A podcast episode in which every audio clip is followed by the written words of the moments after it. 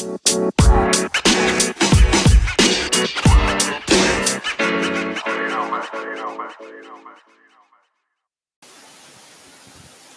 ดีครับทุกคนครับก็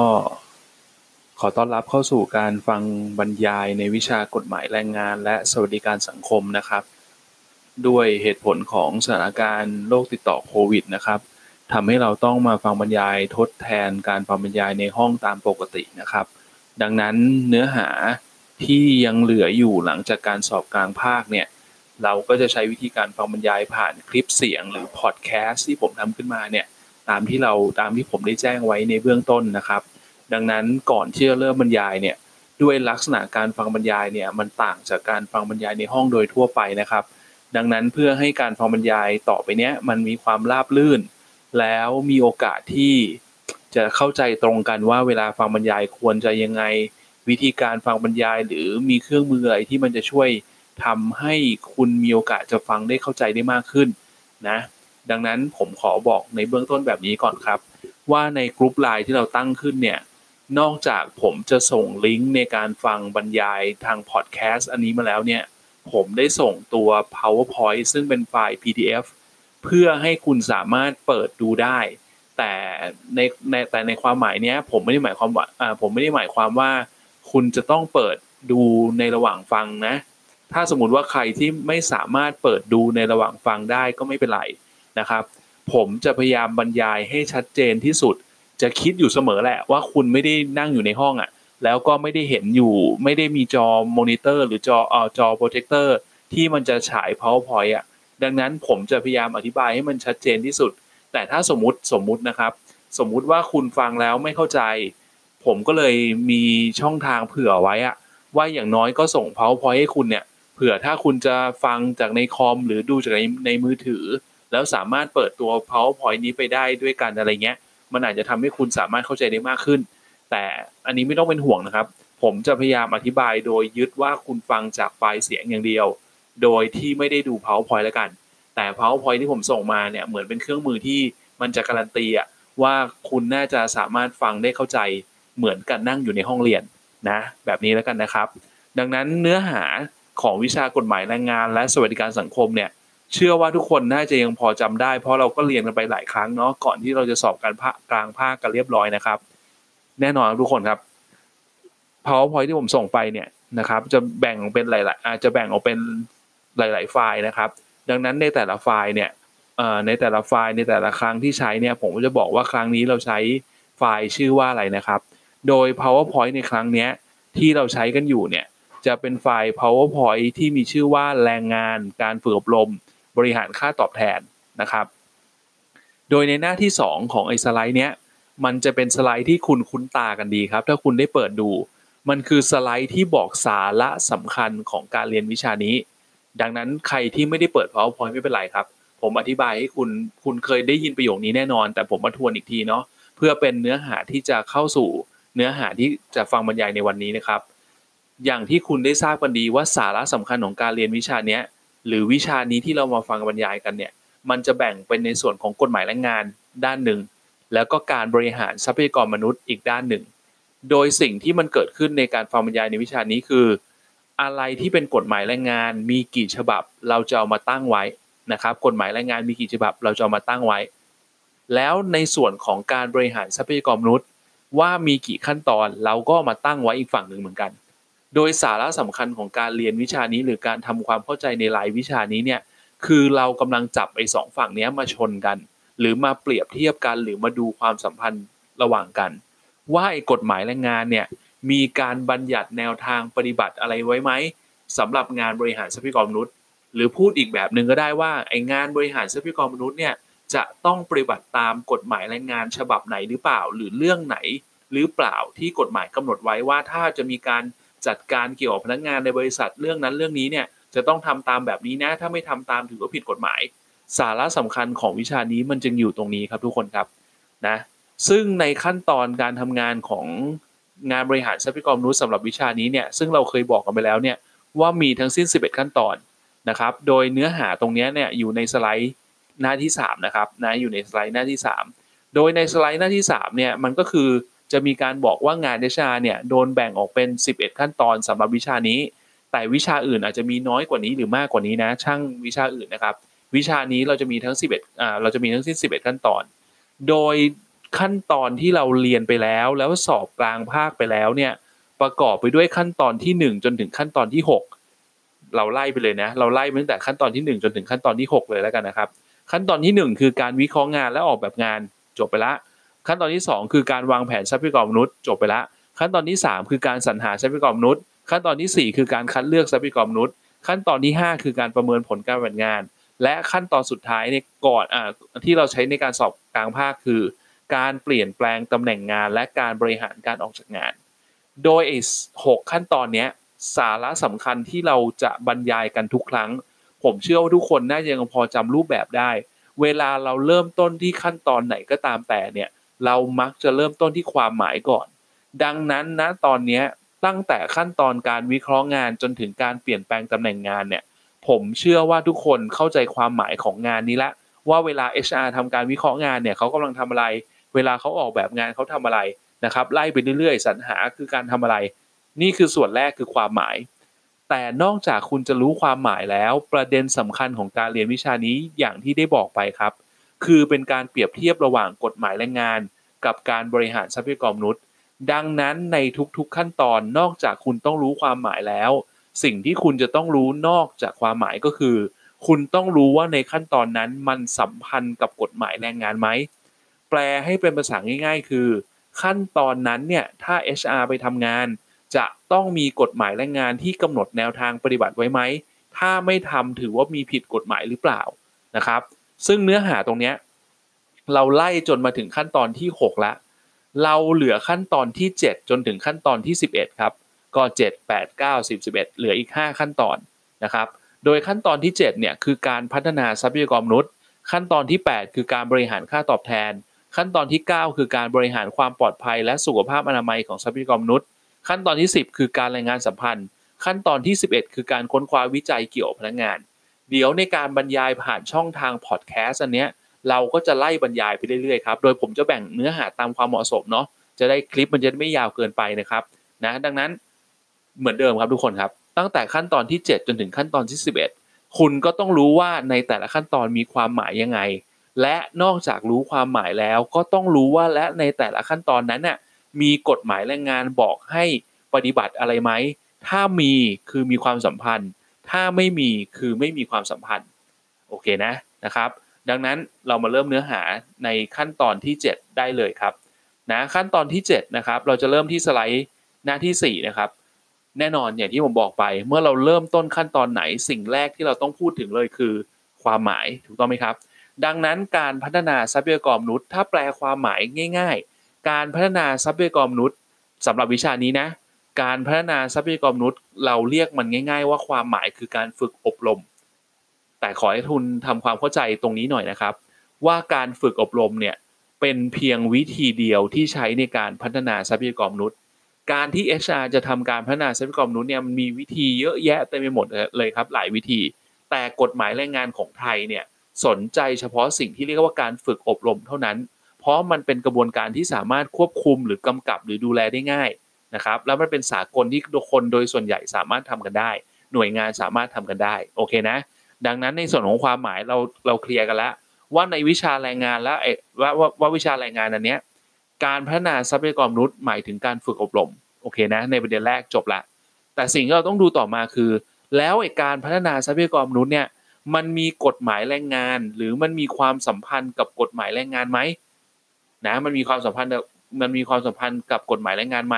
การทำงาน HR จะต้องดูกฎหมายอะไรที่เกี่ยวข้องกับการฝึกอบรมหรือเปล่าคำตอบก็อยู่ในหน้าสี่นี่แหละครับ ว่าการพัฒนาทรัพยากรมนุษย์เนี่ยมีกฎหมายที่ชื่อว่า พระราชบัญญัติส่งเสริมการพัฒนาฝีมือแรงงาน ชื่อกฎหมายชัดมากเลยเนาะพัฒนาฝีมือแรงงาน แปลว่ากฎหมายแรงงานฉบับนี้ พูดถึงสิ่งที่เรียกว่าการฝึกอบรมนั่นแหละ ดังนั้นแค่สไลด์หน้าที่ 4 ก็รู้แล้ว ว่าการพัฒนาทรัพยากรมนุษย์ในขั้นตอนที่ 7 ของงาน HR เนี่ยมีความสัมพันธ์กับกฎหมายแรงงานแน่นอน ดังนั้นสิ่งที่เราต้องดูต่อไปคือ แล้วมันสัมพันธ์ยังไง ไปต่อกันที่หน้าที่ 5 ครับ หน้าที่ 5 คือหน้าที่บอกสาระสำคัญของกฎหมายแรงงาน ที่เกี่ยวข้องกับการพัฒนาทรัพยากรมนุษย์ ซึ่งในความเป็นจริงแล้วเนี่ยกฎหมายฉบับ เมื่อสักครู่ที่ผมพูดชื่อไปเนี่ย จริง ๆ มีสาระสำคัญเยอะครับ แต่ในวิชาเนี้ยเราไม่ได้ลงลึกในกฎหมายฉบับนั้นฉบับเดียว เราเรียนกฎหมายแรงงานหลายฉบับเนาะดังนั้นผมก็เลยจะดึงสาระสำคัญของกฎหมายแรงงาน ฉบับนั้นน่ะมาให้คุณได้ทราบกัน ดังนั้นในสไลด์หน้าที่ 5 ครับ สิ่งที่กฎหมายกำหนดไว้คือ การมีการกำหนดให้ผู้ประกอบกิจการก็คือนายจ้างนั่นแหละ ซึ่งมีลูกจ้างตั้งแต่ 100 คนขึ้นไปทุกท้องที่ ต้องจัดให้มีการฝึกอบรมฝีมือแรงงาน ในแต่ละปีปฏิทิน ในสัดส่วนไม่น้อยกว่าร้อยละ50 ของลูกจ้างทั้งหมด เวลาอ่านกฎหมายยาวๆแบบนี้มันจะค่อนข้างงงถูกไหมดังนั้นผมจะแบ่งเป็นองค์ประกอบที่มันทำให้ให้ทำให้คุณได้เข้าใจได้มากขึ้นนะครับ องค์ประกอบของสาระสำคัญของกฎหมายเรื่องฝึกอบรม ที่กฎหมายแรงงานไทยกำหนดไว้ ข้อที่หนึ่งคือ เมื่อไหร่ก็ตามที่ผู้ประกอบการเนี่ยมีลูกจ้างตั้งแต่ 100 คนขึ้นไป ต้องเอาเรื่องเนี้ยไปใช้ หมายความว่าถ้าบริษัทไหนมีลูกจ้างมากกว่าตั้งแต่ 100 คนขึ้นไป น้อยกว่า 100 กฎหมายฉบับนี้ไม่ยุ่ง โอเคนะ กฎหมายแรงงานมองว่า บริษัทยิ่งใหญ่ หมายถึงว่าบริษัทที่มีจำนวนลูกจ้างยิ่งเยอะเนี่ยแล้วถ้ามีลูกจ้างที่ไม่มีความสามารถ มีลูกจ้างที่ไม่เก่ง มีลูกจ้างที่ไม่ได้รับการพัฒนา กฎหมายก็มองว่าหน่วยงานนั้นน่ะไม่มามีโอกาสจะเป็นหน่วยงานที่ไม่มีประสิทธิภาพ ดังนั้นกฎหมายแรงงานเลยมองว่า เมื่อไหร่ก็ตามที่บริษัทมีลูกจ้างตั้งแต่ 100 คนขึ้นไป จะต้องโดนกำกับดูแลเรื่องฝึกอบรมแน่นอนโอเคนะครับ นี่คือประเด็นแรก ประเด็นที่ 2 คือโอเคเรารู้แล้วล่ะว่าหน่วยงานไหนมีลูกจ้างตั้งแต่ 100 คนขึ้นไปเนี่ยต้องโดนเรื่องฝึกอบรมเข้ามากำกับดูแล แต่ประเด็นคือแล้วต้องโดนกำกับดูแลยังไง กฎหมายบอกว่าจะต้องมีการจัดให้มีการฝึกอบรมฝีมือแรงงาน พูดง่าย ๆ คือ บริษัทไหนมีลูกจ้างตั้งแต่ 100 คนขึ้นไป ต้องมีการจัดฝึกอบรม โอเค เรารู้แล้วว่าเมื่อไหร่ก็ตามที่บริษัทมีลูกจ้างตั้งแต่ 100 คนขึ้นไป ต้องมีการจัดต้องมีการจัดฝึกอบรมคำถามคือ แล้วจัดยังไงอะมันมีกติกาอะไรที่เป็นแนวทางกำหนดไว้ไหม อยู่ในองค์ประกอบข้อที่ 3 ครับ คือในแต่ละรอบปี แต่คำว่ารอบปีในที่นี้กฎหมายมีการกำหนดไว้ชัดเจนครับ ว่ารอบปีในที่นี้หมายถึงปีปฏิทิน ปีปฏิทินคือตั้งแต่วันที่ 1 มกราจนถึง 31 ธันวาคม นี่คือรอบปีปฏิทินเนาะแต่ในรอบปีในในเรื่องอื่นเนี่ยมันจะมีทั้งรอบปีปฏิทิน รอบปีของรอบไตรมาสอะไรอย่างนี้เนาะหรือว่ารอบปีงบประมาณ กฎหมายไม่สนใจ กฎหมายแรงงานบอกว่าจะต้องเป็นรอบปีปฏิทิน แปลว่าใน 1 ปีปฏิทินเนี่ยคือตั้งแต่วันที่ 1 มกราจนถึง 31 ธันวาเนี่ยคุณบริษัทไหนมีลูกจ้างตั้งแต่ 100 คนขึ้นไปในปีนั้น จะต้องมีการจัดฝึกอบรมให้กับลูกจ้าง ไม่น้อยกว่าร้อยละ 50 ของลูกจ้างทั้งหมดร้อยละ 50 ของลูกจ้างทั้งหมด ดังนั้นในองค์ประกอบข้อที่3เนี่ยมันจึงเป็นกติกาที่บอกว่า บริษัทไหนมีลูกจ้าง เราเอาเลขกลมๆแล้วกันเนาะบริษัทไหนมีลูกจ้าง 100 คน แปลว่าต้องจัดฝึกอบรมไหมคำตอบคือต้องจัดแน่นอน แต่การจัดนี้คือใน 1 ปีเขาไม่สนว่าคุณจะจัดกี่ครั้ง จะจัดกี่ครั้ง จะจัดกี่เรื่อง จะจัดกี่วันเขาไม่สน แต่เขาดูที่จำนวนคน ถ้าคุณมีลูกจ้าง 100 คน แปลว่าในปีนั้นคุณต้องส่งลูกจ้าง ฝึกอบรม หรือคุณต้องฝึกอบรมให้ลูกจ้างอย่างน้อย 50 คนครับ ถึงจะเป็นการปฏิบัติตามกฎหมาย เกินกว่า 50 คนได้ไหมได้ แต่น้อยกว่าร้อยละ50 ไม่ได้ งั้นเอาใหม่เพื่อที่ดูว่าคุณเข้าใจหรือเปล่า สมมุติบริษัทไหนมีลูกจ้าง 200 คน ต้องจัดฝึกอบรมไหมต้องจัดถูกต้องไหมครับเพราะเกินกว่าสองเพราะเกินกว่า 100 คน ถามว่าแล้วมีลูกจ้าง 200 คนเนี่ยในปีนั้นต้องจัดให้มีการฝึกอบรมกี่ครั้ง ไม่เกี่ยวครับจำนวนครั้งในการจัดฝึกอบรมไม่เกี่ยว แต่สิ่งที่เกี่ยวคือในจำนวนคนหรือจำนวนลูกจ้างที่โดนให้มีการฝึกอบรม จะต้องไม่น้อยกว่า มีลูกจ้างทั้งบริษัท 200ร้อยละ 50 คือครึ่งหนึ่งของบริษัทก็คือต้องไม่น้อยกว่า 100 คน นี่คือสาระสำคัญของกฎหมายแรงงาน ที่เกี่ยวข้องกับการฝึกอบรมครับ ที่บริษัทเอกชนจะต้องเข้าใจว่าเมื่อไหร่ก็ตามจำนวนลูกจ้างเรามีเท่าไหร่ เราจะโดนบังคับให้ฝึกอบรม ดังนั้นคำถามคือ ถ้าบริษัทไหนมีลูกจ้างน้อยกว่า100คน ต้องสนใจกฎหมายฉบับนี้ไหมคำตอบคือไม่ต้องเลยครับ เพราะกฎหมายฉบับนี้บังคับเฉพาะหน่วยงานที่มีลูกจ้างตั้งแต่100คนขึ้นไป แต่ถ้าบริษัทที่มีลูกจ้างน้อยกว่า100ไปบัติตามผิดไหมก็ไม่ผิด เพราะกฎหมายบอกว่าก็คุณจะทำก็ได้ไม่ว่า แต่เมื่อไหร่คุณมีลูกจ้างตั้งแต่100คนขึ้นไป แต่คุณไม่ทำอันเนี้ยกฎหมายเอาเรื่องนะครับ ตามนี้นะ ประเด็นต่อมาคือไปสไลด์ที่หน้าไปที่สไลด์หน้า 6 นะครับ กฎหมายบอกไว้แล้วว่ามีลูกจ้างตั้งแต่ 100 คนขึ้นไป จะต้องมีการจัดฝึกอบรมใน 1 ปีปฏิทิน ต้องไม่น้อยกว่าร้อยละ50คำถามคือ ถ้าไม่จัดเกิดอะไรขึ้น เออ ถ้าไม่จัดเกิดอะไรขึ้น จะโดนลงโทษไหมหรือจะมีเรื่องอะไรหรือว่าต้องทำยังไง กฎหมายบอกว่าถ้านายจ้างคนไหนหรือสถานประกอบการไหน มีลูกจ้างตั้งแต่ 100 คนขึ้นไป แล้วไม่จัดฝึกอบรมตามที่พูดไปเมื่อกี้ แต่การไม่จัดฝึกอบรมเนี่ยมี 2 แบบ แบบที่ 1 คือไม่จัดเลย ไม่จัดเลยคือไม่มีเลย ไม่มีใครเข้ามาฝึกอบรมเลย ไม่มีใครมีการได้รับการฝึกอบรมจากนายจ้างเลย อันนี้คือเราเรียกว่าไม่จัดเลย แต่มันมีอีกแบบหนึ่งครับคือจัดแต่จัดไม่ครบคำว่าจัดไม่ครบในที่นี้ไม่ครบจำนวนครั้ง หรือไม่ครบจำนวนคนครับคำตอบคือต้องไม่ครบจำนวนคนเนาะก็คือต้องไม่น้อยกว่าร้อยละห้าสิบของลูกจ้างทั้งหมดในบริษัทเนาะ ถ้าเมื่อไหร่ก็ตามที่ในจ้างไม่จัดฝึกอบรมตามที่กฎหมายกำหนด คือไม่จัดเลย หรือจัดไม่ครบจำนวนคน กฎหมายกำหนดไว้ครับ ว่าจะต้องส่งเงินสมทบเข้ากองทุนพัฒนาฝีมือแรงงาน เงินสมทบคืออะไร เงินสมทบคือเงินที่ในจ้างที่ไม่ได้จัดฝึกอบรม ตามที่กฎหมายกำหนด ต้องส่งเงินเนี้ยเหมือนเงินค่าปรับแบบพูดง่ายๆนะครับ แล้วส่งไปไหน ส่งไปที่กองทุนพัฒนาฝีมือแรงงานครับ สาเหตุคืออะไร สาเหตุอยู่ตรงนี้ครับทุกคนครับ สาเหตุเพราะว่ากฎหมายแรงงานหรือว่ารัฐบาลหรือว่าประเทศไทยเนี่ยเขามองว่าในเมื่อในจ้างมีเงิน มีลูกจ้าง แล้วลูกจ้างอยู่กับคุณเยอะ แล้วคุณไม่พัฒนาเขาการที่เนการที่ลูกจ้างไม่มีความสามารถเป็นแรงงานไร้ฝีมือ คนที่เสียหายนอกจากตัวลูกจ้างได้เงินน้อยแล้ว ชีวิตความเป็นอยู่ไม่ดีแล้ว บริษัทก็เสียหาย เพราะมีแรงงานที่ไม่เก่ง เมื่อบริษัทมีแรงงานที่ไม่เก่ง แล้วถ้าในประเทศมีลูกจ้างหรือมีแรงงานที่ไม่เก่งหลาย ๆ บริษัทเขาก็มองว่าแบบนี้ไม่เวิร์กทำให้ประเทศไม่พัฒนา ดังนั้นเมื่อในจ้างมีตังแต่ไม่จัดฝึกอบรม งั้นคุณเอาเงินมา งั้นในจ้างเอาเงินมา เดี๋ยวประเทศหรือว่ากระทรวงแรงงานเนี่ยเดี๋ยวฝึกอบรมให้เอง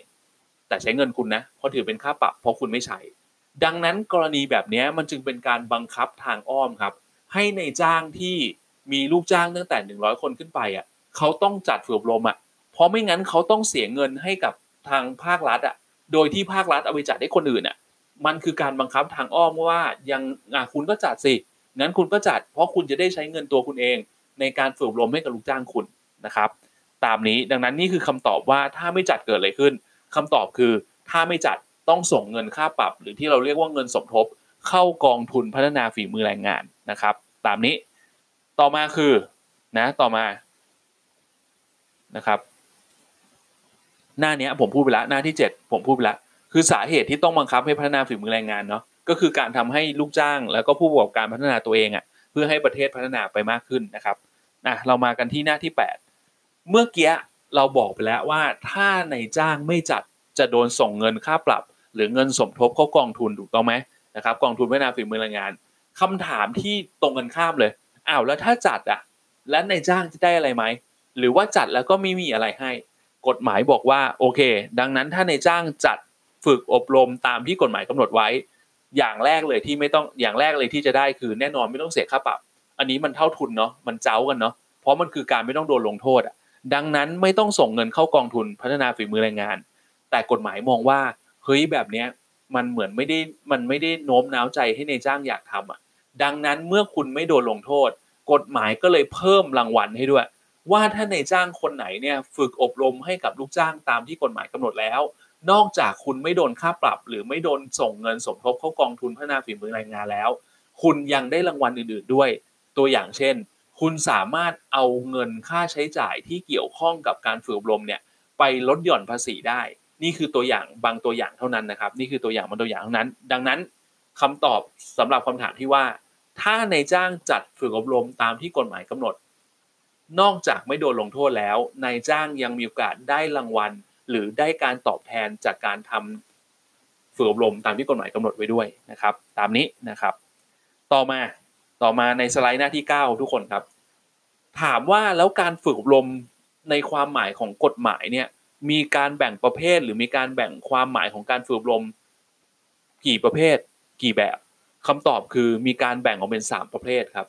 เขาไม่สนใจว่าการฝึกอบรมจะเป็นเรื่องอะไรนะ แต่เขาสนใจว่าการฝึกอบรมตามกฎหมายเนี่ยที่จะนับว่าเป็นการฝึกอบรมเนี่ยมีอยู่ 3 ประเภทนี้ 3 ประเภทนี้ประกอบไปด้วย การฝึกเตรียมเข้าทำงาน ประเภทที่ 1 ประเภทที่ 2 คือการฝึกยกระดับฝีมือแรงงาน ประเภทที่ 2 และประเภทที่ 3 คือการฝึกเปลี่ยนสาขาอาชีพ3อันนี้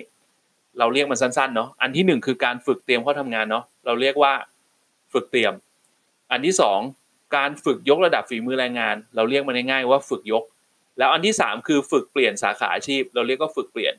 ดังนั้นเราจะเข้าใจว่าไอ้ฝึกเตรียม ฝึกยก ฝึกเปลี่ยนเนี่ยมันคืออะไร เราต้องไปดูความหมายแต่ละตัวครับทุกคนครับนะเราต้องไปดูความหมายของแต่ละตัว เริ่มที่ฝึกเตรียมเข้าทำงานก่อนครับ ทุกคนครับนะเริ่มที่ฝึกเตรียมเข้าทำงานก่อน ชื่อมันบอกละชัดเจนมากเลย ฝึกเตรียมเข้าทำงานก็คือเป็นการฝึกให้กับ ลูกจ้าง หรือคนที่จะมาเป็นลูกจ้างเนี่ยให้พร้อมหรือมีความพร้อมเนี่ยก่อนที่เขาจะเข้ามาทำงาน แปลว่าอาจจะยังไม่ได้ทำงานเลยนะ แต่ว่าฝึกไว้ก่อนแล้วฝึกรอไว้ก่อนแล้วเพื่อให้เขาพร้อมที่จะมาทำงานได้ ดังนั้นความหมายของการฝึกฝึกเตรียมเข้าทำงานคือ การที่นายจ้างเนี่ยมีการจัดฝึกอบรมให้กับลูกจ้างก่อนที่ลูกจ้างจะเข้ามาทำงาน เพื่อที่พร้อมจะมาปฏิบัติงานให้กับนายจ้างได้โอเคนะครับนะอันนี้คือประเภทแรก การฝึกเตรียมเข้าทำงาน ต่อมาครับในสไลด์หน้าที่ 11 คือการฝึกยกระดับฝีมือแรงงาน ยกระดับคำสำคัญของมันคือคำว่ายกระดับ การฝึกยกระดับฝีมือแรงงานเนี่ยเป็นการฝึกในระหว่างที่ลูกจ้างได้ปฏิบัติงานให้กับนายจ้างแหละแต่การฝึกยกระดับฝีมือแรงงานเนี่ยเป็นการฝึกให้กับลูกจ้างเนี่ยมีความสามารถที่มากขึ้น เก่งขึ้น มีความรู้มากขึ้น มีทักษะมากขึ้น แต่เป็นความเก่งขึ้น มีความรู้มากขึ้น มีทักษะมากขึ้น เพิ่มเติมจากงานที่ลูกจ้างทำอยู่ในปกติ แปลว่ามันคืองานเดิมอะ่ะมันคือการทำให้เก่งขึ้นในงานเดิม มีความรู้มากขึ้นในงานเดิม แล้วก็มีทักษะมากขึ้นในงานเดิมที่เขาทำอยู่ มันจึงเป็นการพูดว่ายกระดับอะ่ะเหมือนเวลาเราเล่นเกมแล้วแบบเลเวลอัพอะมันคือเรื่องเดิมอะ่ะเก่งในเรื่องเดิม ดังนั้นนี่คือการฝึกอบรมประเภทที่2ครับคือการฝึกยกระดับฝีมือรายงาน คือเก่งในเรื่องเดิม นะครับต่อมาสไลด์หน้าที่ 12ครับนะครับต่อมาสไลด์หน้าที่ 12 คือการฝึกเปลี่ยนสาขาอาชีพ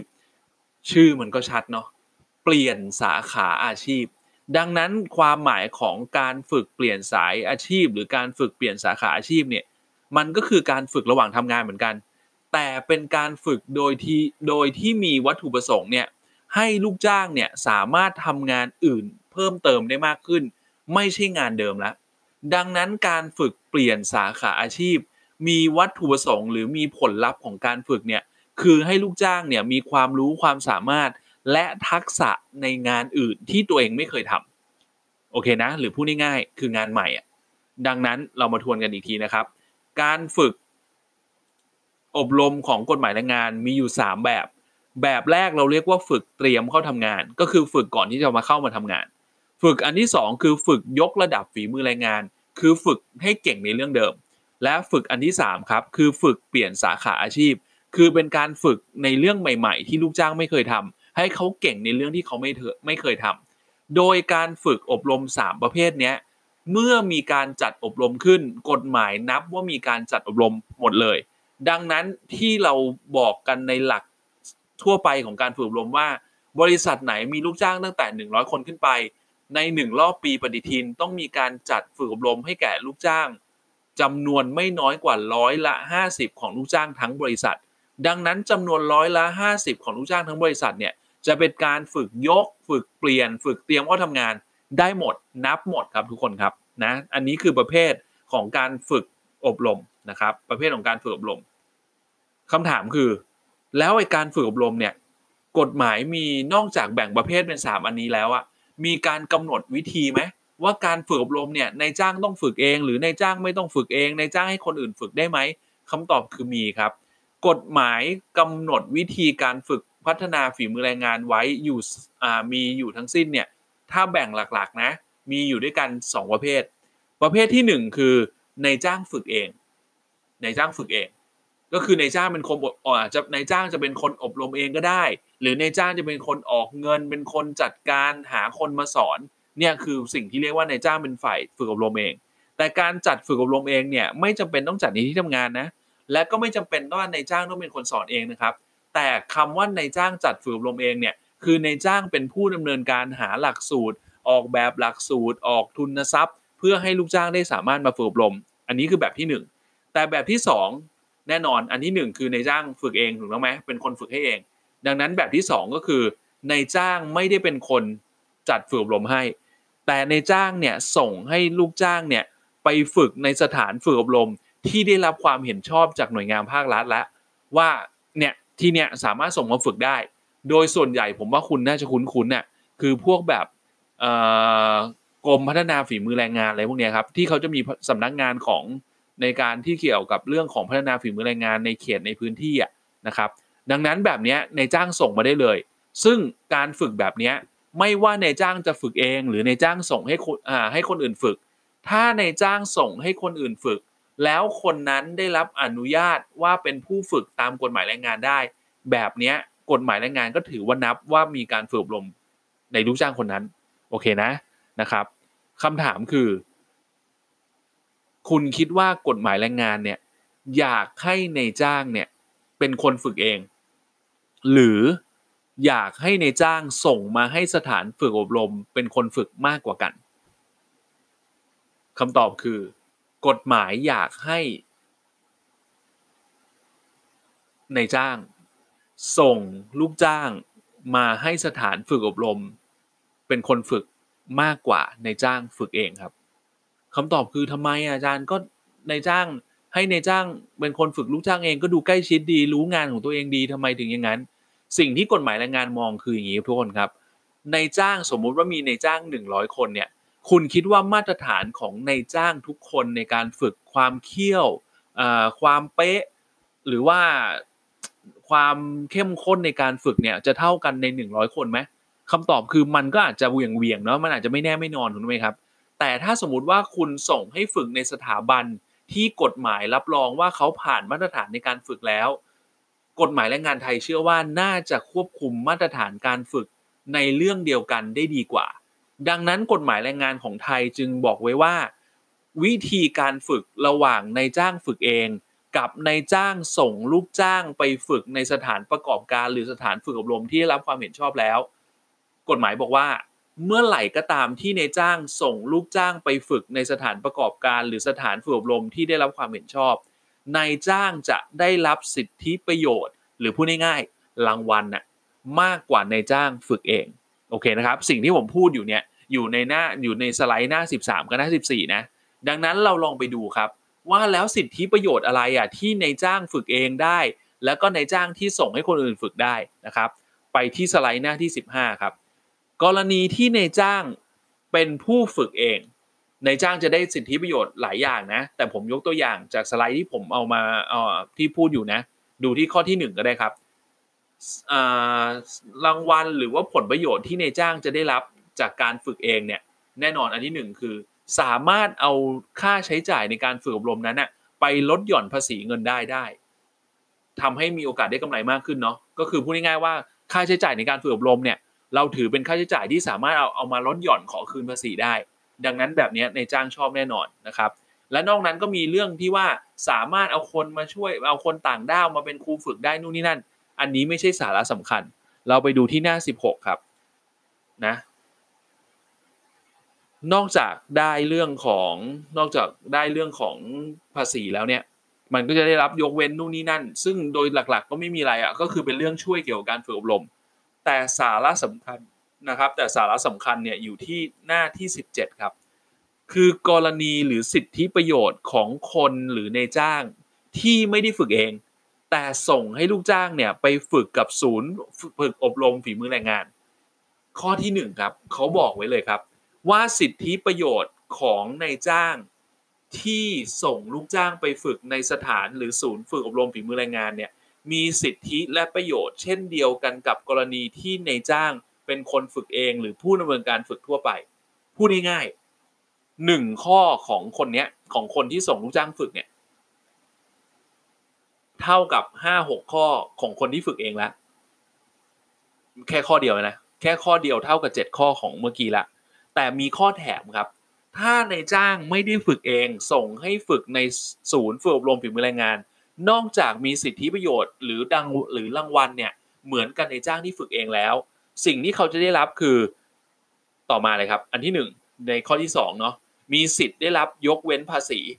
ทั้งภาษีนำเข้า ทั้งภาษีมูลค่าเพิ่ม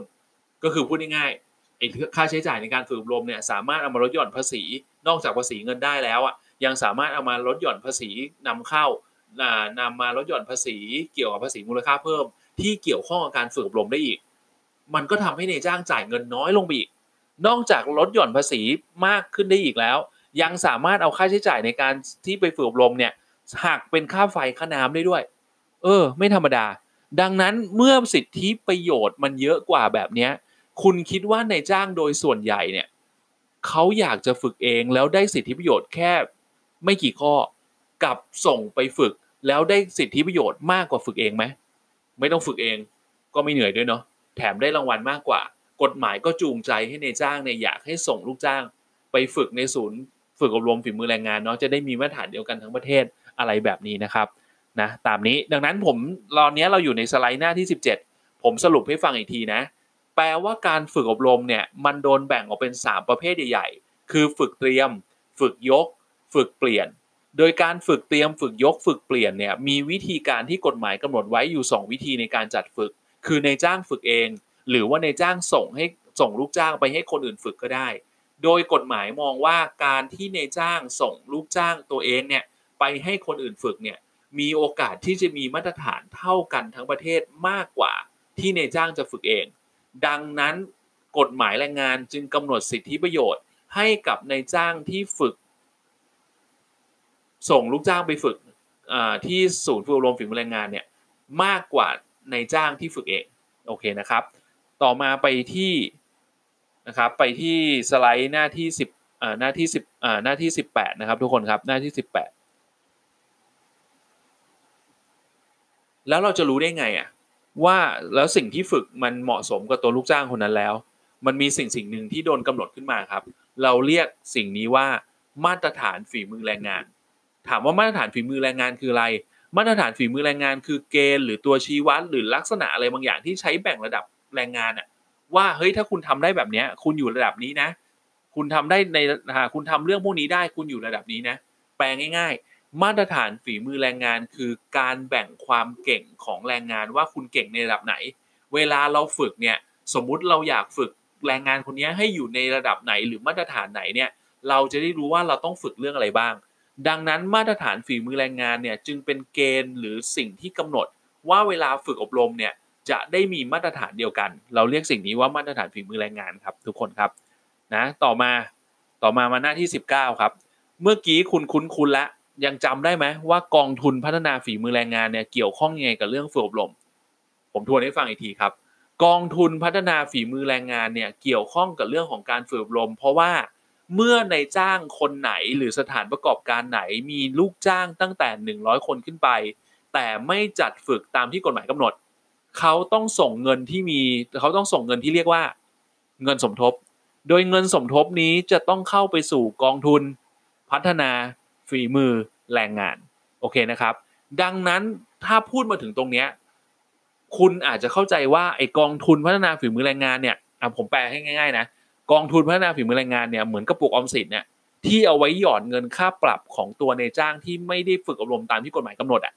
ดังนั้นพอพูดแบบนี้บางคนอาจจะเข้าใจว่าเงินในกองทุนเนี้ยมันก็จะเป็นเฉพาะแค่เงินที่ในจ้างจ่ายมาให้ แต่คำตอบคือไม่ใช่ครับ ในสไลด์หน้า 19 เนี่ย บอกคุณไว้ว่าไอกองทุนพัฒนาฝีมือแรงงานเนี่ย มันมีเงินมาจากหลายแหล่งเลย ดูเงินในข้อที่ 3 ครับสำหรับคนที่ดูในสไลด์นะ ถ้าคนที่ไม่ไม่ได้ดูสไลด์ไม่เป็นไรนะครับ เงินในเงินในกองทุนเนี้ยมาจากเงินสมทบของตัวในจ้าง อันนี้หนึ่งอันละ แต่นอกจากเงินสมทบที่มาจากในจ้างแล้วเนี่ยยังมีเงินอุดหนุนจากรัฐบาลด้วย คือรัฐบาลใส่มาให้ด้วย เพื่อเอาไปพัฒนาคนในประเทศ และนอกจากนั้นยังสามารถเป็นเงินบริจาค คือมีคนมาบริจาคในกองทุนนี้ได้ ดังนั้นขอให้เข้าใจแบบนี้นะครับ ว่ากองทุนพัฒนาฝีมือแรงงานเนี่ยไม่ใช่กองทุนที่มีเฉพาะเงินค่าปรับของตัวในจ้าง แต่สามารถได้รับการอุดหนุนจากรัฐบาล และอุดหนุนจากภาคเอกชนทั่วไปได้ คือคนทั่วไปบริจาคเข้ากองทุนนี้ได้นะครับ ต่อมาคำถามสุดท้ายและในส่วนของขั้นตอนที่7นะคำถามสุดท้ายละเรารู้ความหมายละเรารู้รายละเอียดเบื้องต้นละหรือเรารู้สาระสำคัญไปล้วดังนั้นผมพูดมาขนาดนี้แล้วคำถามสุดท้ายในแต่ละขั้นตอนเนี่ยผมต้องถามแน่นอน สรุปแล้วเนี่ยขั้นตอนการพัฒนาทรัพยากรมนุษย์เนี่ยหรือเราแปลงง่าย ๆ แล้วว่าการฝึกอบรมเนี่ย สรุปแล้วเนี่ยมีความสัมพันธ์กับกฎหมายแรงงานไหมมีไหมครับคำตอบคือมีเนาะก็คือมีงมีการกำหนดไว้อะ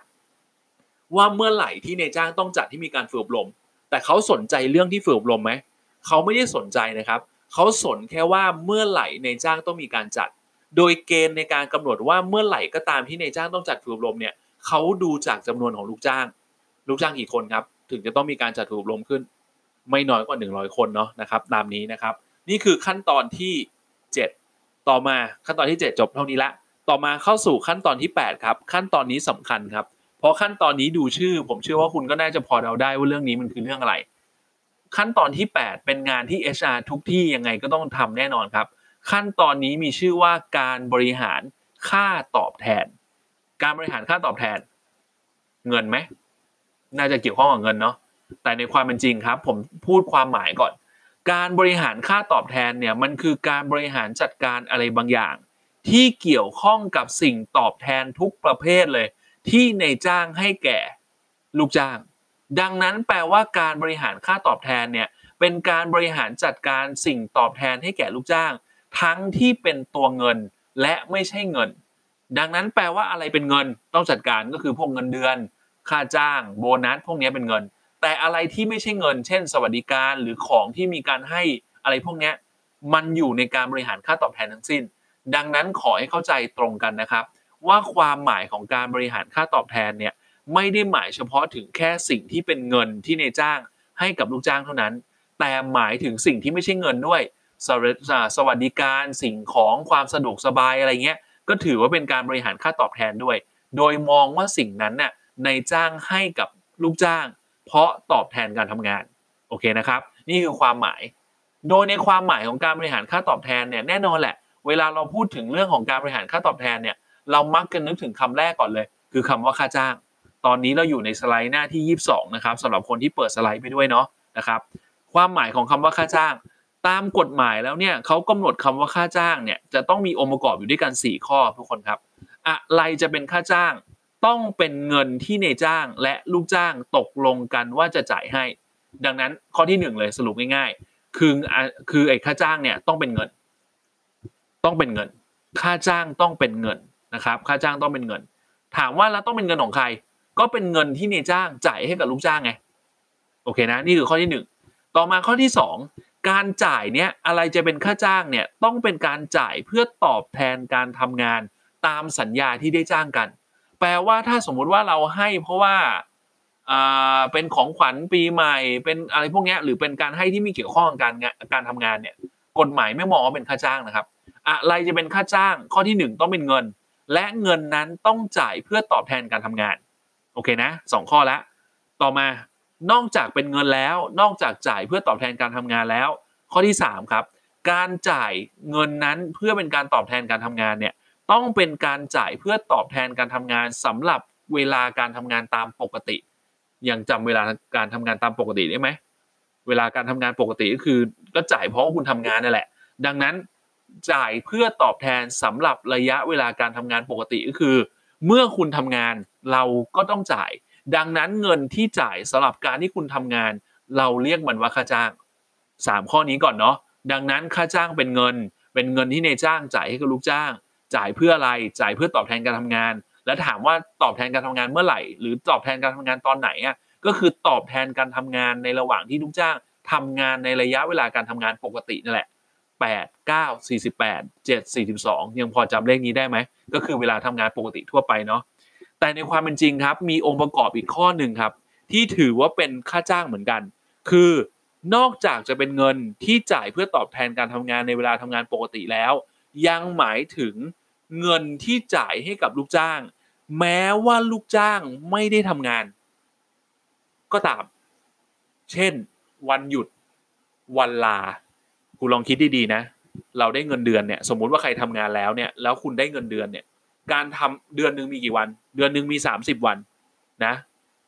เราทำงานครบสามสิบวันไหมไม่ครบแน่นอนครับ เราไม่ได้ทำงานครบสามสิบวัน เราทำงานวันจันทร์ถึงวันศุกร์หรือไม่ก็จันทร์ถึงเสาร์เนาะแล้วมีหยุดอะ วันหยุดเนี่ยกฎหมายถือว่าถึงแม้ลูกจ้างไม่ได้ทำงาน แต่มันเหมาไปแล้วว่า ในเดือนหนึ่งเนี่ยไม่ว่าคุณจะทำงานกี่วันอะไรก็ตามแต่ แต่เหมาไปแล้ว ดังนั้นแปลว่าเงินค่าจ้างเนี่ยหมายถึงเงินที่จ่ายให้กับลูกจ้าง ตอนที่ทำงาน และหมายถึงตอนที่ไม่ได้ทำงานด้วยในบางกรณี ซึ่งเดี๋ยวไอ้ข้อเนี้ยเดี๋ยวเราค่อยไปดูกันว่า มันมีกรณีไหนบ้างอะ ที่ลูกจ้างไม่ทำงานอะ แต่กฎหมายบอกว่านายจ้างต้องจ่ายค่าจ้างให้ เดี๋ยวค่อยไปดูกันนะครับ เดี๋ยวค่อยไปดูกันนะครับคำถามต่อมาคือ แล้วทำไมเราต้องรู้อะว่าเงินนั้นมันเป็นค่าจ้าง หรือไม่ใช่ค่าจ้างคำตอบอยู่ในหน้าอยู่ในสไลด์ที่หน้าหน้าที่ยี่สามครับทุกคนครับคำตอบง่ายๆ เพราะว่ากฎหมายเนี่ย เวลาเขาจะคำนวณอะไรก็ตามแต่ครับเขาจะเอามาตรฐานของค่าจ้างเป็นหลัก ดังนั้นกฎหมายเลยต้องรู้ก่อนว่าเงินอะไรที่นายจ้างจ่ายให้กับลูกจ้างอะเป็นค่าจ้างบ้าง จะได้เอาสิ่งนั้นมาคำนวณ เช่นคำนวณค่าล่วงเวลาสำหรับคนทำงานน่าจะคุ้นๆเนาะแบบหนึ่งแรงสองแรงอะไรเงี้ยไอหนึ่งแรงสองแรงหรือว่า 1.5 เท่า 1 เท่าอะไรพวกเนี้ยหนึ่งเท่าของค่าจ้างเนี่ยแปลว่าเราจะรู้ว่ามันกี่บาทเนี่ยเราต้องรู้ว่าค่าจ้างมันเท่าไหร่ก่อน ดังนั้นกฎหมายเลยต้องการให้ระบุให้ชัดเจนว่าอะไรคือค่าจ้าง จะได้เอามาคำนวณเงินประเภทอื่น ๆ ต่อได้อย่างชัดเจน นี่คือสาเหตุที่ว่าทำไมเราต้องรู้ความหมายของค่าจ้าง อะไรคือค่าจ้างต้องรู้ เพราะเหตุนี้ครับนะงั้นผมถามอันนี้คำถามนี้แทบไม่อยากถามเลยอะแต่ก็ต้องถาม คุณคิดว่ากฎหมายแรงงานเนี่ย มีความสัมพันธ์กับการบริหารค่าตอบแทนไหมคำตอบคือมีแน่นอนครับ มีความสัมพันธ์ทุกประเด็น ต้องจ่ายเท่าไหร่ ต้องจ่ายกับใคร ต้องจ่ายเมื่อไหร่ ถ้าไม่จ่ายเกิดอะไรขึ้นกำหนดหมดเพราะเรื่องนี้เรื่องสำคัญ ผมไม่ไม่ต้องเดาเลยเนาะคุณคิดว่าในจ้างลูกจ้างเนี่ย เวลาทะเลาะกันทะเลาะเรื่องอะไรกันเป็นส่วนใหญ่อะก็แน่นอนครับ โดยส่วนใหญ่เขาทะเลาะกันด้วยเรื่องเงินนี่แหละ ดังนั้นกติกาหรือสิ่งที่กฎหมายแรงงานมักจะกำหนดไว้อย่างชัดเจนเนี่ยก็คือเรื่องค่าตอบแทนนี่แหละ ดังนั้นคำถามที่ว่ากฎหมายแรงงานมีความสัมพันธ์กับการทำงานในขั้นตอนของ HR ในขั้นตอนที่มีชื่อว่า การบริหารค่าตอบแทนไหมคำตอบคือมีและมีทุกประเด็นด้วยนะครับ มีทุกประเด็นด้วย ดังนั้นในในหน้า25ครับ ผมเลยเอาตัวอย่างของแนวปฏิบัติบางอย่าง มาพูดให้คุณเห็นว่าแล้วกฎหมายบอกอะไรไว้บ้าง ซึ่งในความเป็นจริงมันมันมีเยอะกว่านี้นะ แต่ผมพูดให้คุณเห็นภาพกว้างๆเพื่อที่จะได้เห็นภาพหลักๆอะ่ะมันจริง ๆ มันมีรายละเอียดเยอะกว่านี้นะครับ ตัวอย่างเช่นนายจ้างต้องกำหนดค่าจ้างค่าล่วงเวลาค่าทำงานในวันหยุด และค่าล่วงเวลาในวันหยุดให้แก่ลูกจ้างเท่าเทียมกัน ไม่ว่าลูกจ้างนั้นจะเป็นชายหรือเป็นหญิง ดังนั้นแน่นอนครับ การบริหารค่าตอบแทนไม่สามารถเอาเรื่องเพศ มาเป็นการบอกว่าคุณจะจ่ายไม่เท่าเทียมกันหรือน้อยกว่ากันได้ อันนี้ทำไม่ได้ กฎหมายบอกว่าต้องเท่าเทียมกันนะครับ ต่อมาหน้าหน้าที่ 26 เหมือนเดิมการจ่ายค่าจ้างหรือเงินอื่นๆเนี่ยกฎหมายบอกว่าต้องจ่ายเป็นเงินตราไทยพูดง่ายๆครับ ต้องจ่ายเป็นเงินบาท ถ้าจ้างกันในไทยต้องจ่ายเป็นเงินบาท เว้นแต่ได้รับความยินยอมจากลูกจ้าง ให้จ่ายเป็น เงินตราต่างประเทศ หรือจ่ายด้วยอย่างอื่นคำถามคือทำไมอะทำไมกฎหมายแรงงานต้องมายุ่งว่าจะจ่ายเป็นเงินบาทไหมทำไมจ่ายเป็นเงินอื่นไม่ได้ สาเหตุมันอยู่ตรงนี้ครับ โดยส่วนใหญ่คนที่เสียเปรียบในเรื่องของการจ่ายตังค์เนี่ยคือตัวลูกจ้าง ถ้าสมมุติว่าเขาไม่กำหนดว่าให้จ่ายด้วยสกุลเงินไหน สกุลเงินมันมีการเปลี่ยนแปลงเนาะหมายถึงว่าอัตราการแลกเปลี่ยนอะบางเดือนมันน้อยบางเดือนมันมาก เขาเลยต้องการมาตรฐานที่ชัดเจนว่าทุกเดือนก็ต้องจ่ายเท่านี้เหมือนกันหมดอะ ดังนั้นเขาเลยกำหนดสกุลเงินที่ต้องจ่ายเป็นหลักไว้ก่อน คือเงินบาท แต่ถ้าลูกจ้างจะยอมเสี่ยง ว่าเดือนนี้สมมุติว่าค่าเงินไทยอ่าเงินบาทมันแข็ง เงินบาทมันอ่อนอะไรก็ตามแต่เนี่ยมันมีจังหวะเวียงเนี่ยคุณมีโอกาสได้เงินน้อย คุณมีโอกาสได้เงินมาก ถ้าลูกจ้างอยากจะเสี่ยง ให้ลูกจ้างได้ให้อ่าถ้าถ้าลูกจ้างอยากจะเสี่ยง ลูกจ้างต้องให้ความยินยอมก่อนในจ้างถึงสามารถทำแบบนั้นได้ โอเคนะก็คือให้ลูกจ้างยอมยอมรับว่าถ้ามึงซวยมึงอย่ามาโวยวายอะพูดง่ายๆนะครับ ดังนั้นกติกาในการบริหารค่าตอบแทนคือต้องจ่ายเป็นเงินบาทก่อน แต่ถ้าไม่แต่ถ้าจะจ่ายเป็นอย่างอื่น ลูกจ้างต้องยินยอมนะครับ ต่อมาหน้าที่ 27 นะครับ หน้าที่ 27 ในเรื่องของการจ่ายค่าจ้างเหมือนกัน ถามว่าอ่าเรารู้แล้วว่าต้องจ่ายต้องจ่ายชายหญิงเท่ากัน ต้องจ่ายเป็นเงินบาท แล้วก็ถามว่าแล้วต้องจ่ายที่ไหน กฎหมายบอกว่าถ้าจะต้องจ่ายจะต้องจ่ายณสถานที่ทำงานของลูกจ้าง ถ้าจะจ่ายณสถานที่อื่น หรือด้วยวิธีอื่น ต้องได้รับความยินยอมจากลูกจ้างเสียก่อน คุ้นๆไหมว่าตกลงใครต้องยินยอมอีกแล้วลูกจ้างเนาะเพราะเรื่องพวกนี้ความซวยมันมักจะตกที่ลูกจ้าง ดังนั้นเมื่อไหร่ก็ตามที่ลูกจ้าง หรือในจ้างจะไม่ทำหรือไม่ปฏิบัติตามกฎหมายที่เกี่ยวข้องการบริหารค่าตอบแทนเนี่ย ลูกจ้างจะต้องให้ความยินยอม นะครับ ดังนั้นการจ่ายค่าจ้างตามปกติต้องจ่ายที่ทำงานคำถามอยู่ตรงนี้ครับ เรารับเงินเดือนเนี่ยสำหรับคนที่ทำงานแล้วเนาะลองคิดภาพตาม เรารับเงินเดือนเนี่ย เรารับที่บริษัทเลยไหมไม่เนาะเขาโอนเข้าบัญชีเนาะอย่างนี้เขาโอนเข้าบัญชีเลยครับอ้าวอย่างนี้ผิดกฎหมายแรงงานไหมอะคำตอบคือไม่ผิดครับ เพราะว่าถ้าคุณจะจ่ายด้วยวิธีการอื่น ลูกจ้างต้องยินยอม ถามว่าเฮ้ย เราไม่เคยยินยอมนะเว้ยว่าให้มันโอนเข้าบัญชี คุณมีเขียนเลขบัญชีให้เขาไหม คุณมีซีล็อกสำเนาหน้าบุ๊กแบงค์ให้เขาไหม ดังนั้นวิธีการแบบนั้นมันคือการยินยอมแล้วว่าเงินเดือนสามารถโอนเข้าบัญชีนี้ได้ โอเคนะครับนะต่อมา หน้าที่ 28 กับหน้าที่ 29 ในสไลด์นะ อันนี้สำคัญครับ นี่คือตัวอย่างแนวทางปฏิบัติการบริหารค่าตอบแทนที่ผมติดค้างไว้อะ ว่าลูกจ้างไม่ทำงาน แต่ยังได้ค่าตอบแทนอยู่ มีอะไรบ้าง เราดูกันที่อันแรกครับ อันที่1ลาป่วย กฎหมายบอกว่าลูกจ้างเนี่ยเมื่อได้รับเงินเดือนหรือได้รับอะไรพวกนี้มีโอกาสลาป่วยเนี่ยปีหนึ่งคือนายจ้างมีหน้าที่ต้องจ่ายค่าจ้างในวันที่ลูกจ้างลาป่วยเนี่ยไม่เกิน 30 วันต่อปี แปลเป็นภาษาง่ายๆ คือ ลูกจ้างมีโอกาสป่วยได้ 30 วันในปีอะ แล้ว 30 วันที่ลาป่วยนั้นน่ะยังมีโอกาสได้ค่าจ้าง ผมพูดผิดไม่ได้มีโอกาสได้ค่าจ้าง ต้องได้ค่าจ้างหักไม่ได้ ดังนั้นลาให้เต็มที่ครับ ลาป่วยให้เต็มที่เลย 30 วัน แต่ลาแล้วปีหน้าไม่รู้ว่าเขาจะจ้างคุณต่อหรือเปล่านะปีหนึ่งคุณลาเดือนหนึ่งอะสาวันอะนะครับดังนั้นลาป่วยมีโอกาสได้ค่าจ้างอีก 30 วัน ลาป่วยทำงานไหมไม่แต่มีโอกาสได้เงินไหมมีโอกาสได้ค่าจ้างไหมได้ โดยปีหนึ่งกฎหมายบอกว่าลาป่วย มีโอกาสได้เงินไม่เกิน 30 วันต่อปี ดังนั้นแปลว่าถ้าลูกจ้างคนไหนลาป่วยวันที่ 31 ได้ค่าจ้างไหมครับ มีโอกาสไม่ได้ค่าจ้างนะเพราะในจ้างไม่จำเป็นต้องจ่าย อันนี้ลาแรกลาป่วย ลาที่2ครับลากิจ ลากิจเนี่ยกฎหมายแรงงานไม่ได้กำหนดเอาไว้ มันเลยเป็นการตกลงกันระหว่างนายจ้างกับลูกจ้างเองครับ ลากิจคืออะไรลากิจคือการลาที่คุณไม่ได้ป่วยอะแต่มีธุระส่วนตัวที่ไม่เกี่ยวข้องกับการทำงานที่คุณต้องไปทำอะ คุณเลยขอลากิจ ดังนั้นลากิจโดยส่วนใหญ่กฎหมายบอกไว้ว่าเป็นไปตามที่นายจ้างตกลงกันนายจ้างกับลูกจ้างตกลงกัน ดังนั้นเท่าที่ผมมีข้อมูลนะครับ โดยส่วนใหญ่ลากิจบริษัทหักตังหมดอะนะครับ บริษัทหักตังหมด ดังนั้นลากิจแล้วแต่ตกลง ต่อมาครับหน้าที่ 29 ครับทุกคนครับหน้าที่ 29 ลาคลอด ลาคลอดนี่เป็นสิทธิ์ของผู้หญิงผู้ชายครับ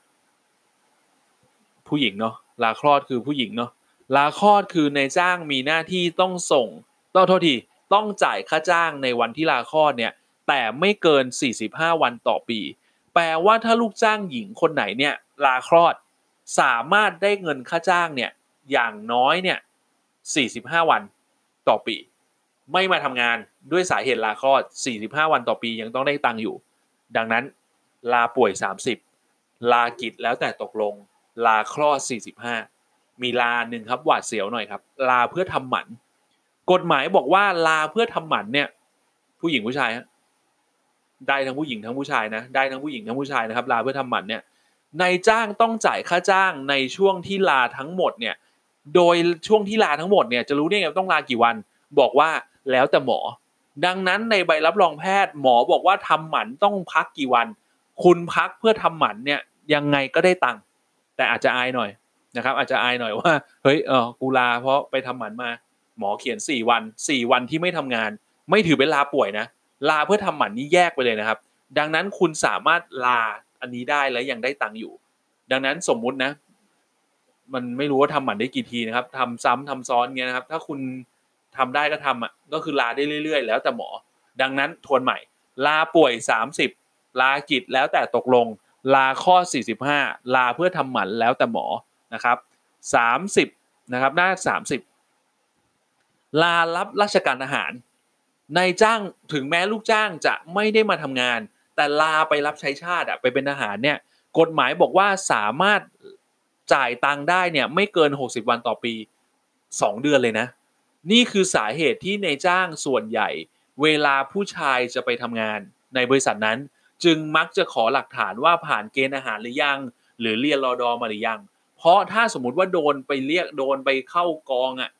มีโอกาสจะต้องจ่ายเงินเดือนฟรีๆสองเดือน โดยที่เขาไปฝึกอะ่ะ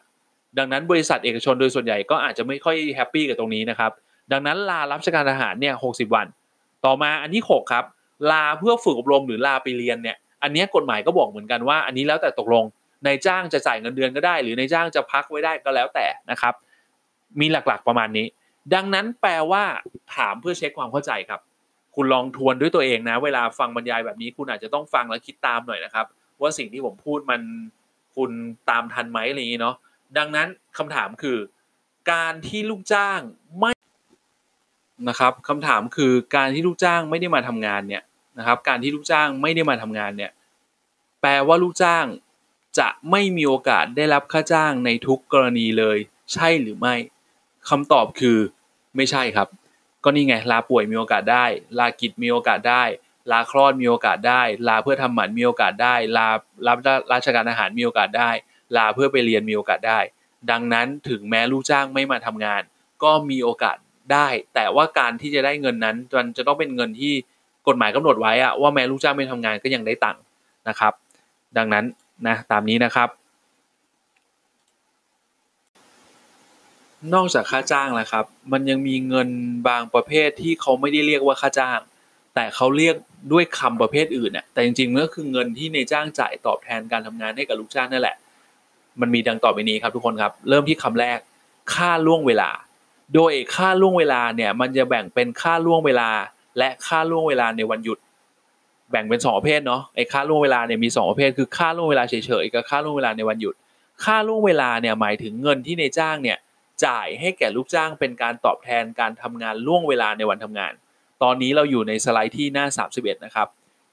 ก็คือพูดง่ายๆลูกจ้างเป็นเวลาทำงานของลูกจ้างเนี่ยวันนั้นเป็นเวลาทำงานนั่นแหละ แต่เมื่อทำงานเสร็จในวันนั้นแล้วเนี่ยมันมีการทำงานนอกเหนือจากเวลาทำงานปกติ ไอ้แบบนี้เราเรียกว่าค่าล่วงเวลานะครับ แต่ถ้าค่าล่วงเวลาในวันหยุด ค่าล่วงเวลาในวันหยุดคือ ลูกจ้างมาทำงานในวันหยุด แถมการทำงานในวันหยุดนั้นน่ะลูกจ้างยังต้องทำโอทีอีก ไอ้แบบนี้เราเรียกว่าค่าล่วงเวลาในวันหยุดนะครับ โดยค่าล่วงเวลาในวันทำงาน หรือค่าล่วงเวลาในวันทำงานปกติเนี่ยมันจะมีอัตราการจ่ายเนี่ยแพงกว่าค่าจ้างโดยทั่วไป โดยกฎหมายกำหนดว่า ให้จ่ายค่าล่วงเวลาเนี่ยในอัตราไม่น้อยกว่า 1 เท่าครึ่งของอัตราค่าจ้างต่อชั่วโมงในวันทำงาน ถามว่าทำไมครับทำไมต้องจ่ายแพงกว่า ง่าย ๆ ครับ กฎหมายมองแบบนี้ครับ กฎหมายมองว่า เวลาทำงานปกติเนี่ยนั่นคือเวลาทำงานที่ลูกจ้างคนทำงาน ดังนั้นเมื่อในจ้างต้องการให้ลูกจ้างทำงานนอกเหนือจากเวลาทำงานตามปกติเนี่ยคุณต้องยอมจ่ายแพงกว่าเดิม เพราะว่าคุณไปเบียดบังเวลาของตัวลูกจ้าง ที่ลูกจ้างจะได้พักผ่อนเอาเวลาไปผ่อนคลายเอาเวลาไปฟื้นฟูร่างกายตัวเองเอาเวลาไปทำเรื่องส่วนตัวของเขาอะดังนั้นคุณต้องยอมจ่ายแพงมากกว่า เพื่อเป็นการบังคับทางอ้อมให้ในจ้างไม่อยากจ้าง นะกฎหมายมองแบบนี้นะครับ นี่คือค่าล่วงเวลาในวันทำงาน ดังนั้นแน่นอนครับ ในสไลด์หน้าที่ 34 ครับเออโทษที33 ค่าล่วงเวลาในวันหยุดก็เลยแพงกว่าขึ้นอีก เพราะนี่มันคือการทำงานในวันหยุดอะและแถมมีทำโอทีในวันหยุดอีก มันจึงแพงกว่าในอัตราทั่วๆไปเนี่ยต้องจ่ายในอัตราไม่น้อยกว่า 3 เท่าของอัตราค่าจ้างต่อชั่วโมงนะครับ ต่อมาเมื่อกี้ค่าล่วงเวลาหมดละมาค่าล่วงเวลามีสองประเภท ดังนั้นเรามาพูดถึงค่าทำงานในวันหยุดบ้าง ค่าทำงานในวันหยุดหมายถึงเงินที่ในจ้างเนี่ยจ่ายให้แก่ลูกจ้างเป็นการตอบแทนการทำงานในวันหยุด ซึ่งอาจจะเป็นการหยุดประจำสัปดาห์หยุดตามประเพณีหรือหยุดประจำพักผ่อนประจำปีก็ได้ คือจริง ๆ เป็นวันหยุดของลูกจ้างอะที่ไม่ต้องทำงาน แต่ลูกจ้างมาทำงานเลยต้องจ่าย ให้เดาแพงกว่าไหมแพงกว่าค่าจ้างทั่วไปไหมแพงกว่าแน่นอนครับเนาะแพงกว่าแน่นอนนะครับนะแพงกว่าแน่นอน คำถามต่อมาคือ เมื่อกี้เรารู้ประเภทของค่าจ้างแล้วมันมีค่าจ้างค่าล่วงเวลาค่าล่วงเวลาในวันหยุดค่าจ้างนะค่าจ้างในวันทำงานนะครับคำถามคือ แล้วพวกค่าจ้างพวกเนี้ยในจ้างหักเงินได้ไหมหักเงินค่าจ้างได้ไหมคุณคิดว่าในจ้างเนี่ยหักค่าจ้างของลูกจ้างได้ไหมประเด็นคืองี้ครับคำตอบคืองี้ ในจ้างไม่สามารถหักเงินค่าจ้างตามอำเภอใจได้ หมายความว่าสาเหตุที่คุณหักเงินเนี่ยไม่ใช่ว่าคุณจะหักยังไงก็ได้นะไม่ว่าไม่ใช่ว่าคุณจะหักยังไงก็ได้ กฎหมายมีกำหนดไว้เลยครับ ว่ากฎหมายกำหนดเอาไว้ว่า ห้ามในจ้างหักพวกค่าจ้างหรือเงินที่ให้ตอบแทนในการทำงานเนี่ยเพื่อชำระหนี้ที่ลูกจ้างมีต่อในจ้างพูดง่ายๆถ้าในถ้าลูกจ้างเป็นลูกหนี้ของในจ้าง หรือลูกจ้างติดหนี้ในจ้างอะ ในจ้างไม่สามารถหักเงินเงินเดือนเออไม่หักไม่สามารถหักเงินเดือน หรือเงินต่างๆ เพื่อมาใช้หนี้ได้ เพราะอะไรครับ เพราะคิดง่าย ๆ ถ้าในจ้างสามารถหักเงินของลูกจ้างได้จากเงินเดือนจากค่าตอบแทนการทำงาน คุณคิดว่าลูกจ้างจะเหลือเงินพอกินไหมมันก็มีโอกาสที่จะไม่พอกินถูกไหมครับ ดังนั้นกฎหมายเลยห้ามเลย ดังนั้นแปลว่าในเบื้องต้นในจ้างห้ามหักเงินเดือนของลูกจ้าง เพื่อเอาไปชำระหนี้ที่มีต่อในจ้าง แต่คำถามต่อมาคือ แปลว่าในจ้างหักเงินลูกจ้างไม่ได้เลยเหรอคำตอบคือไม่ใช่ครับ มันมีกรณีที่ในจ้างสามารถหักเงินค่าจ้างได้อยู่ อยู่ในสไลด์ที่หน้า 37 ครับ มันคือการหักที่ในจ้างไม่ได้หักเงินเพื่อประโยชน์ของตัวเองอะ่ะ แต่เป็นการหักเพื่อส่งให้หน่วยงานอื่น หรือหักเพื่อประโยชน์ของสังคมทั่วไป เช่นหักเพื่อเสียภาษีหักเพื่อจ่ายกยศอะไรพวกนี้นะครับ หักเพื่อชำรุชำระค่าบำรุงสาภาพแรงงาน หรือหักเพื่อชำระสากลออมทรัพย์ คือเป็นการหักเพื่อประโยชน์อื่น ๆ ของตัวลูกหนี้ หรือเป็นการหักเพื่อประโยชน์ของส่วนรวมนะครับ ดังนั้นแปลว่าหักได้ แต่ต้องหักในกรณีที่กฎหมายอนุญาตให้หักเท่านั้นนะครับ อนุญาตให้หักเท่านั้น โอเคนะนอกนั้นว่าในหน้าหน้าสุดท้ายละหน้าที่ 38 นะครับ มันคือการหักเพื่อไปเป็นสวัสดิการอื่นๆ หักเพื่อเป็นเงินประกันการทำงานหักเป็นเงินสะสมอะไรพวกนี้อันนี้คือกรณีที่สามารถหักได้ นอกนั้นในจ้างไม่สามารถหักได้โอเคนะครับ อย่างนี้ทุกคนครับ ดังนั้นในสไลด์เท่าทีในคลิปนี้เราก็ใช้เวลากันประมาณนี้แหละครับบังเอิญมันไม่มีการถามตอบเลยกันในห้องเนาะมันเลยจะมีระยะเวลาในการบรรยายน้อยกว่าในห้องนิดนึงนะครับ โอเคนะทุกคนนะ ดังนั้นในคลิปนี้เราจบเพียงเท่านี้ก่อน นะครับเพื่อจะได้มีเพื่อจะได้เวลามันจะไม่มาก มันจะได้ไม่มากเกินไปนะครับเผื่อคุณฟังแล้วเปลี่ยนอริยบทไปทำนู่นนี่บ้างอะไรกันบ้าง จะได้มีสมาธิกันเนาะดังนั้นในคลิปต่อไปครับ เดี๋ยวผมในคลิปต่อไปเนี่ยผมก็จะบรรยายในส่วนที่เหลือแหละนะครับ แล้วในคลิปหน้าก็จะบอกว่าเราใช้สไลด์ไหนต่อนู่นนี่นั่น ก็เวลาคุณถ้าสมมุติว่าคุณเปิดได้ก็ดีนะ ถ้าเปิดไม่ได้ก็ไม่เป็นไร ผมก็จะพยายามอธิบายให้มันชัดเจนที่สุดนะครับ อย่างนั้นสวัสดีสวัสดีนะครับทุกคนครับไว้เจอกันคลิปหน้านะครับ สวัสดีครับ